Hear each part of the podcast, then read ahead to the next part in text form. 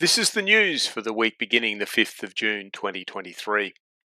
The Australia UK Free Trade Agreement came into effect last Wednesday with significant implications for the local labour market, although the headline benefit is the removal of tariffs on over 99% of Australian goods exported to the UK. The FTA includes a stronger commitment to improving access for workers and waives the requirement for labour market testing on businesses wanting to employ people from the UK. It also increases the age limit for working holiday visas to 35 years and extends the time people can stay to three years. New visa provisions have been introduced to enable intra company transfers and to create a new visa pathway to Australia for innovators from the UK. Australia's lowest paid workers will take home an extra $1.20 per hour when the new minimum wage decision takes effect from 1 July 2023. The Fair Work Commission announced an increase to the rate of the national minimum wage by 5.75% in its 2023 decision, taking the hourly pay rate for lowest paid workers from $21.38 to $22.60. The Commission also decided to increase all modern award minimum wage rates by 5.75%, effective from the first full pay period on or after the 1st of July 2023. Under the decision, workers will still be taking a real wage cut, with inflation coming in at 6.8% in the 12 months to April. Accordant, the New Zealand based owner of brands AWF, The Work Collective, Madison Recruitment, Absolute IT, Jackson Stone and Partners, and Hobson Leavy, has reported revenue rose 2.7% to 227 million New Zealand dollars in the 20 22 financial year. Profit before tax declined 34% to $3 million. Australia has hit 78% of its 2030 tech job target of 1.2 million, according to a report released this week by the Tech Council of Australia. According to the report, our tech workforce was sitting at 935,000 in February, an additional 10,500 jobs were added to the roster during a three month period up until March. This news may seem surprising considering the continued number of high profile job losses within the Australian tech sector.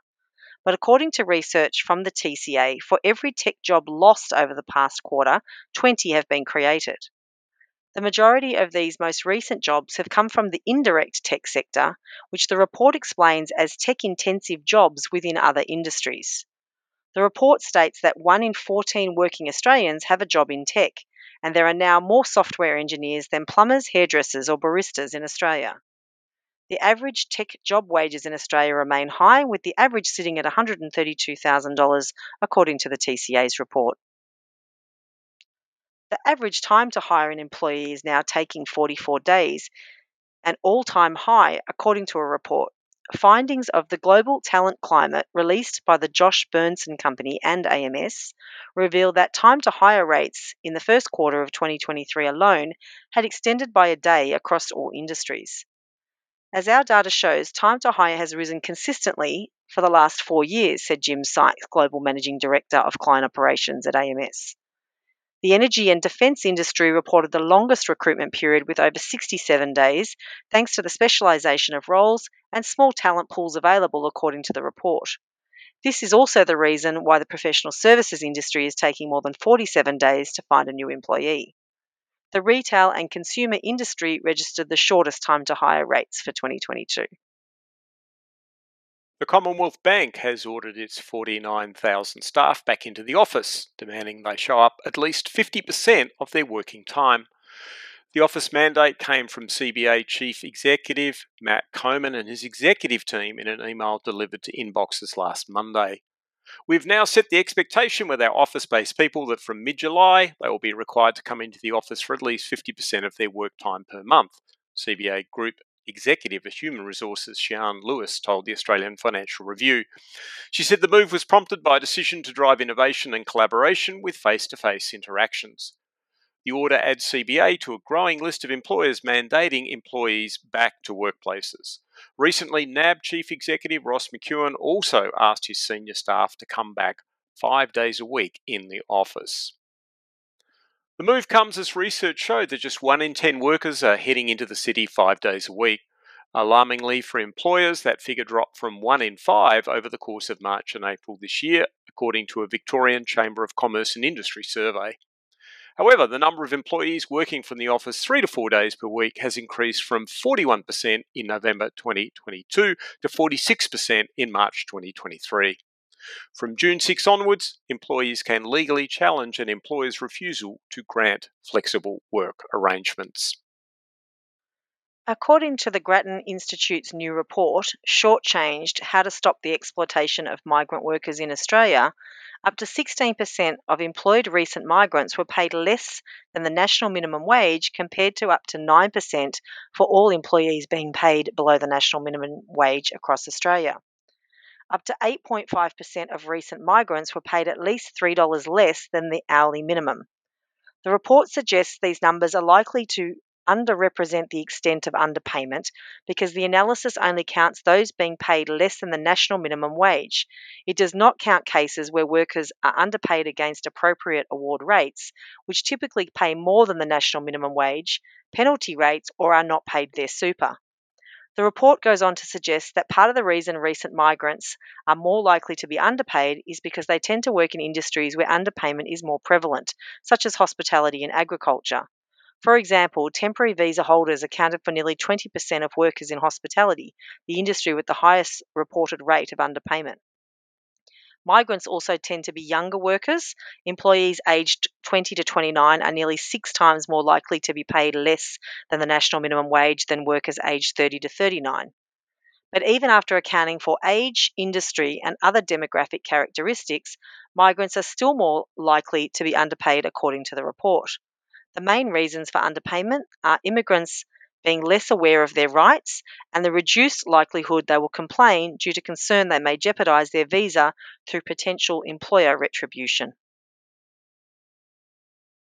Last Thursday was Talent X Day for the RCSA, and Adele, you and I were in Sydney. We attended Talent X at the International Convention Centre and then also went to the awards night at Luna Park. So, firstly, what did you think of Talent X? Yeah, I thought it was a overall a great event. Uh, it appeared to be very well attended. I believe there were more people this year in Sydney than were at the event, the same event, same time last year in Melbourne. So it definitely seemed to be very well attended, um, very well organised, as it always is with the RCSA. And I feel like uh, there was also even more exhibitors that were there, and I really do enjoy that part of it. Ross, I um, like to hear about the new rec tech that's out there and updates to existing rec tech and connect with all of those suppliers to the industry as well. What were your thoughts? Yeah, I enjoyed it. I always enjoy being able to talk to many people I wouldn't otherwise get on the phone.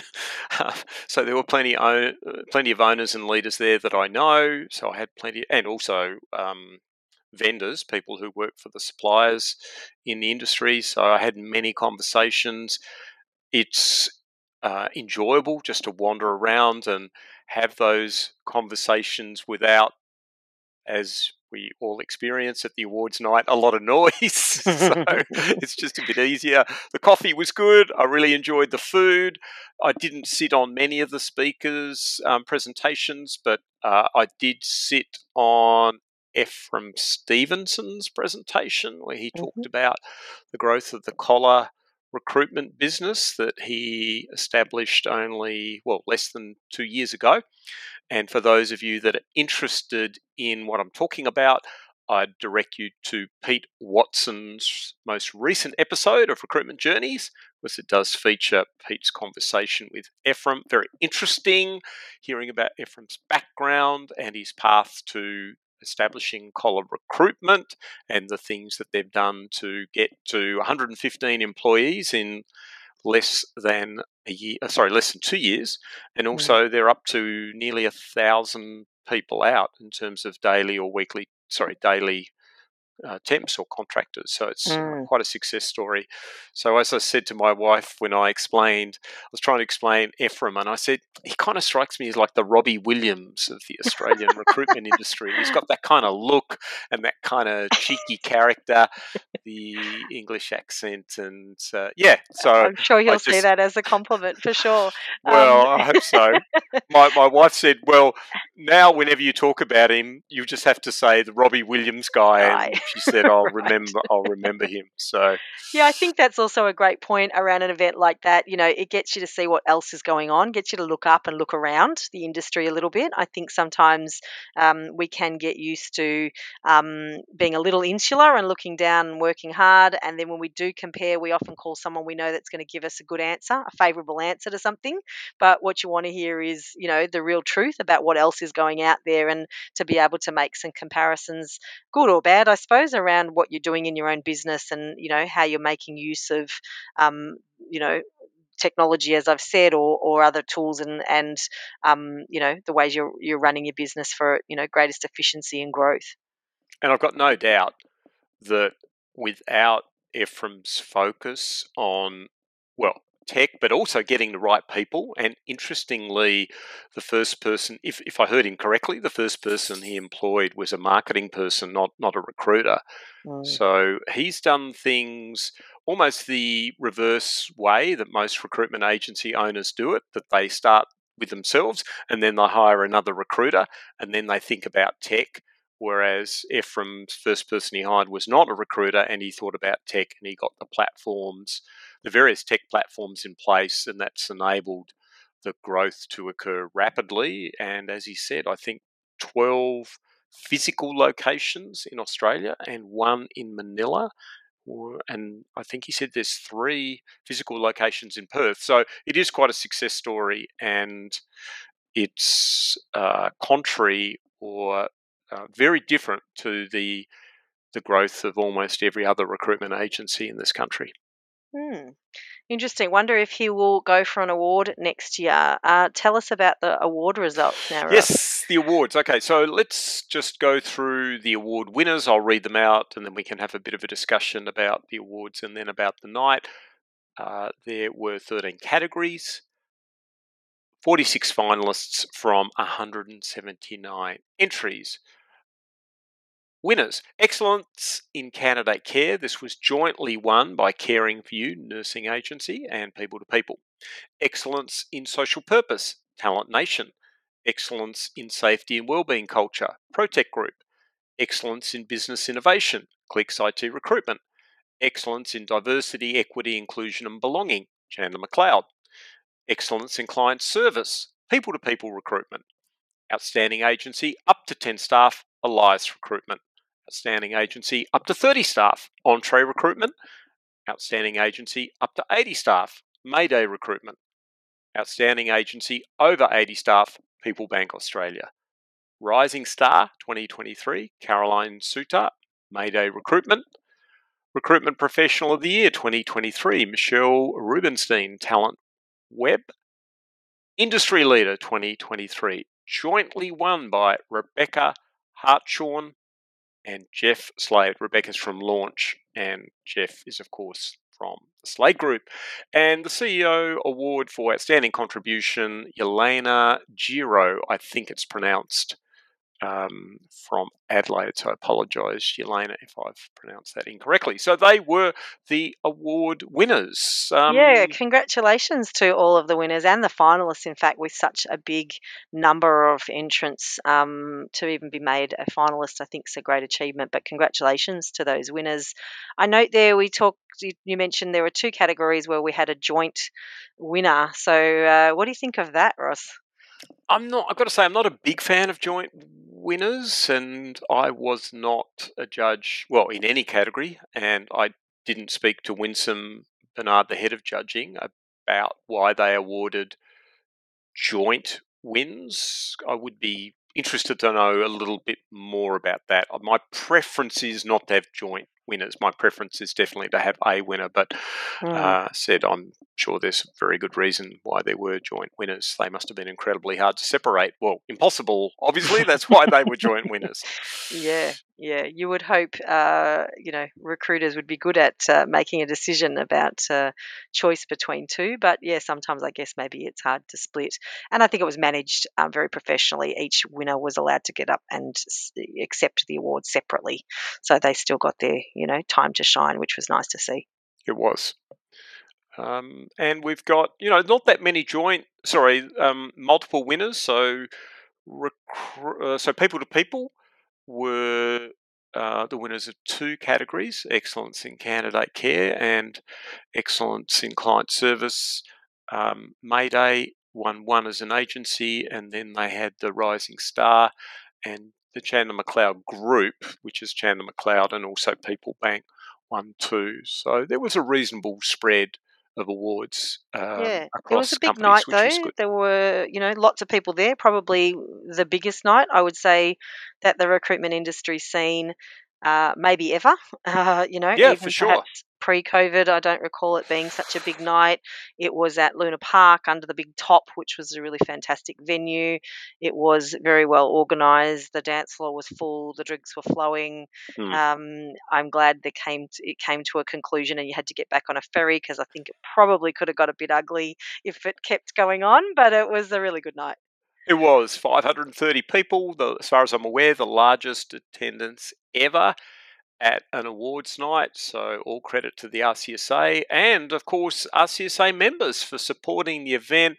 It's all great when we can get together and have a good time. I certainly enjoyed the night and I'm uh, looking forward to next year, which, according to tradition, will revert to Melbourne. So it's going to put a bit of pressure on the Melbourne recruitment community to top 530 from Sydney this year. So let's see if we can do it, given we're both Melburnians, Adele.